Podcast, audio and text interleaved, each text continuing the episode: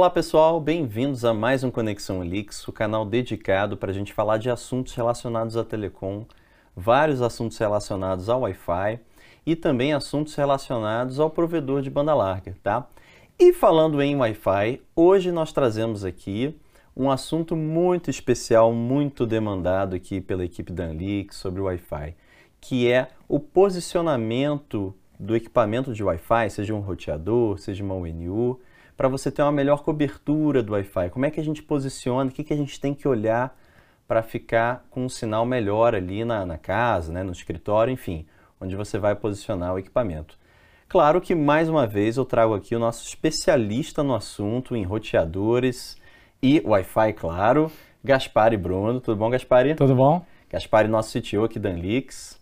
E hoje ele vai dar uma palhinha para gente sobre esse quesito, tá? Então, Gaspar, vamos lá. É, eu, eu sou um técnico, tá? Ou eu, eu, eu, eu, eu acabei de comprar um roteador, né? Vamos esquecer a questão do técnico. Eu acabei de comprar um roteador, tá?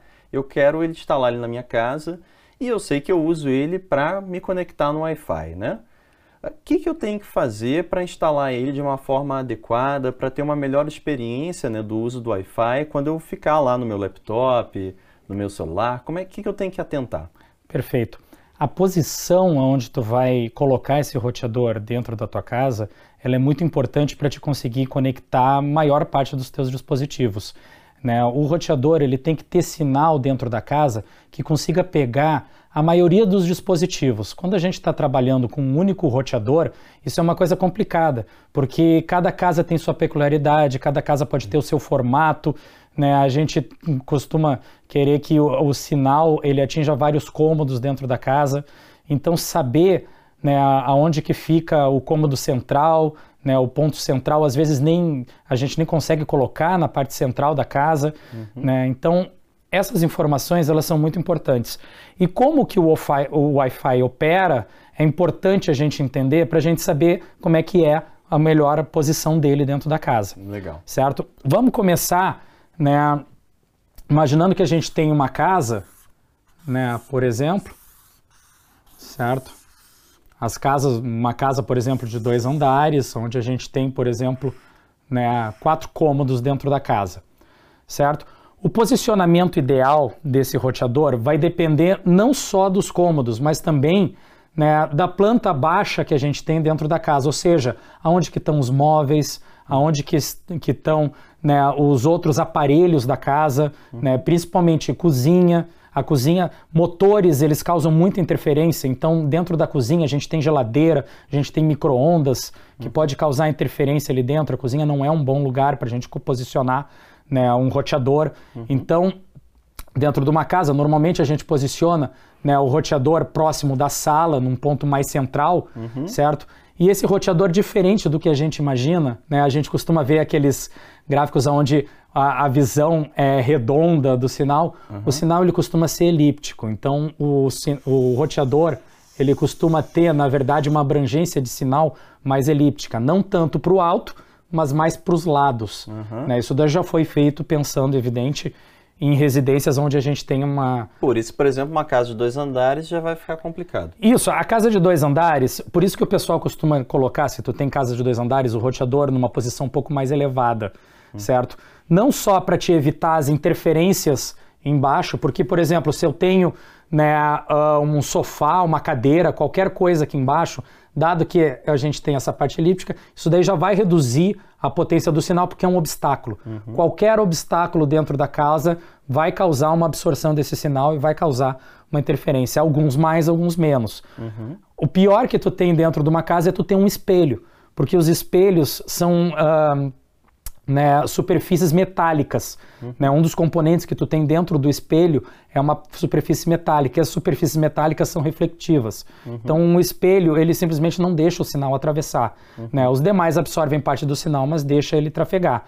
Outro problema que a gente tem quando tu tem uma casa de dois andares é que normalmente a segunda laje que a gente tem aqui em cima, ela é aquelas laje gradeada, né, onde a gente tem internamente uma grade né, para segurar a laje. Isso daí também absorve o sinal, que nem um espelho. Uhum. Então, trafegar um sinal de um andar para outro é muito difícil. Perfeito. Certo? Normalmente o pessoal costuma colocar vários roteadores para poder pegar uhum. esses dados. Outra coisa que impacta também é onde que vão estar cada um dos dispositivos dentro da casa. Eu posso ter, por exemplo, né, normalmente a gente costuma andar muito dentro da casa Sim. e à medida que a gente afasta do roteador, o sinal vai reduzindo. Sim, aquela, aquelas barrinhas lá no Exatamente, celular. Exatamente, né? o sinal uhum. vai reduzindo cada vez mais. Então Perfeito. o roteador fica num ponto fixo da casa, ele não segue os dispositivos. Então Sim. à medida que a gente vai ter andando para longe do roteador, a potência vai reduzindo e aí a gente pode chegar em pontos cegos, onde uhum. a casa uhum. não tem Tá, você falou, visualização. Você falou essa questão do alcance do sinal, né? Você se afasta, ele vai degradando, tem alguns equipamentos ou até móveis, né? Um espelho, por exemplo, pode atrapalhar. Mas não é só coisas, é, é, não é só objetos dentro da casa que podem atrapalhar. Existem também questões externas, às vezes, né, que a gente nem controla. Né? Exatamente. Né? Ah. Né, o, o, caso clássico é quando tu tem, por exemplo, dentro de um prédio, muitos vizinhos que têm outros roteadores. Esses roteadores podem causar interferência, né, se eles estiverem operando dentro do mesmo canal de comunicação do Wi-Fi. Um caso clássico, dando um exemplo né, de problema que a gente pode ter, é dentro de um prédio a gente ter, por exemplo, parede a parede né, com um vizinho. Uhum. Onde a gente tem, por exemplo, a sala do vizinho, vamos imaginar que a gente tem a televisão né, do vizinho com sofá, e normalmente a sala do teu vizinho do outro lado da fica da mesma forma, só que espelhado do outro lado. Uhum. O que o técnico costuma fazer quando ele vai colocar, inclusive até por, né, por uh, projeto dos prédios, o cabeamento costuma chegar direto na sala. Uhum. Então a gente costuma ter os roteadores próximos de cada uma da sala. Lembra que o projeto é elíptico uhum. de comunicação do sinal. Então esse roteador ele vai gerar um sinal uhum. para os lados e esse outro roteador vai gerar um outro sinal para o outro lado, uhum. causando interferência entre esses dois roteadores. Perfeito. Normalmente o técnico às vezes ele não vê, ah, por que, que a televisão não está pegando o sinal se ela está do lado do roteador? porque o outro roteador está causando interferência em cima dela. Vale ressaltar que essa interferência é acentuada, claro, quando você tem os canais do Wi-Fi lá Exatamente, sobrepostos. sobrepostos. Esses, os uhum. dois né, roteadores operando em cima do mesmo canal. Quando a gente tem, por exemplo, dentro de prédios onde a gente tem muitos roteadores, uhum. né, essa sobreposição de canal acontece né, uh, com mais frequência. Uhum. E também cabe ressaltar, a gente inclusive já falou sobre isso em outros vídeos, que essa sobreposição de canal, né, normalmente quando tu trabalha nas frequências de 2.4 GHz, tu só tem uh, três canais ótimos. Por quê? Porque esse sinal aqui, ele costuma ser sobreposto em cima das outras frequências também. Então, o canal 1, por exemplo, que tu está trabalhando, ele costuma afetar canais 2, canal 3, uhum. certo? Com menor intensidade do que o próprio canal 1, mas ainda assim afeta. Quando tu tem roteadores muito próximos um do outro, esse, né, essa interferência, mesmo para o canal 2 ou 3, pode ser muito alta. Perfeito, perfeito. Então, assim, para fazer um resumo até agora, né, a gente tem aqui Uh, o que eu, eu vou, vou, falar o que eu estou entendendo, né? Vamos lá. Primeiro, se você tem uma residência, um escritório com dois pavimentos, um roteador só provavelmente não vai, não vai ser suficiente. Exatamente. Correto? Legal. É, outro ponto também, pelo que você explicou aqui dos móveis, né, dos objetos, um, você tem que observar se você não está colocando o roteador numa linha muito abaixo do que você usa os equipamentos e nem muito acima, né? Exatamente. Tem que, tem que ser algo que o, o sinal consiga se propagar sem bater em muita coisa. Exatamente. Legal, legal. Não. E por fim, tomar cuidado com o espelho, com telefone sem fio. A gente teve um vídeo que a gente já falou nisso. A gente falou é. em relação a telefone é, aliás, sem fios. Né? É. A cozinha, principalmente, a cozinha é um ponto uhum. muito problemático de, do sinal conseguir chegar, porque o motor de uma geladeira, uhum. né, um micro-ondas ligado, pode causar interferência e reduzir a potência do sinal. Então também esse já é mais um motivo para você pensar em um outro roteador. Um outro roteador próximo da cozinha para amplificar esse sinal ali dentro, naquele perfeito, cômodo. Perfeito, legal.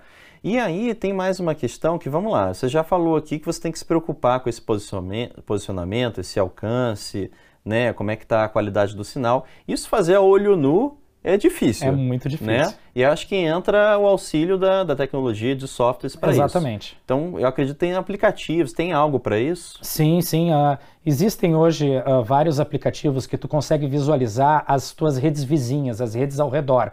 Então, um técnico, quando ele vai colocar o roteador dentro da casa do usuário, ou até mesmo o próprio né, usuário, quando comprou um roteador, né, ele pode utilizar esses aplicativos para verificar em que canais, em que pontos de comunicação os seus vizinhos estão né, operando, de modo a conseguir reduzir, no caso, a interferência, escolhendo um melhor canal né, que tu tem para operar o teu roteador. Evidente que a potência também desses canais não é simplesmente o canal, mas saber a potência do, da, do, da, do sinal do vizinho até uhum. a tua residência é algo importante. Uhum. Né? Que nem nesse caso aqui, a gente sabe que a potência vai ser muito alta se tu colocar o roteador aqui. No caso dessa sala, deixar o roteador um pouco mais afastado, ou até mesmo, aqui no caso não tem, para televisão, por exemplo, poder pegar o sinal, teria que ser outro canal diferente uhum. do teu vizinho, porque não adianta, esse daqui vai causar interferência. Isso tudo tem apps para isso. Né? Existem né? apps para isso. Uhum. Né? Agora, um outro ponto muito importante né, que tu tem que ter para verificar para lembrar para um bom posicionamento é qual é a potência que o teu dispositivo está recebendo do roteador naquela posição que o roteador foi instalado, certo?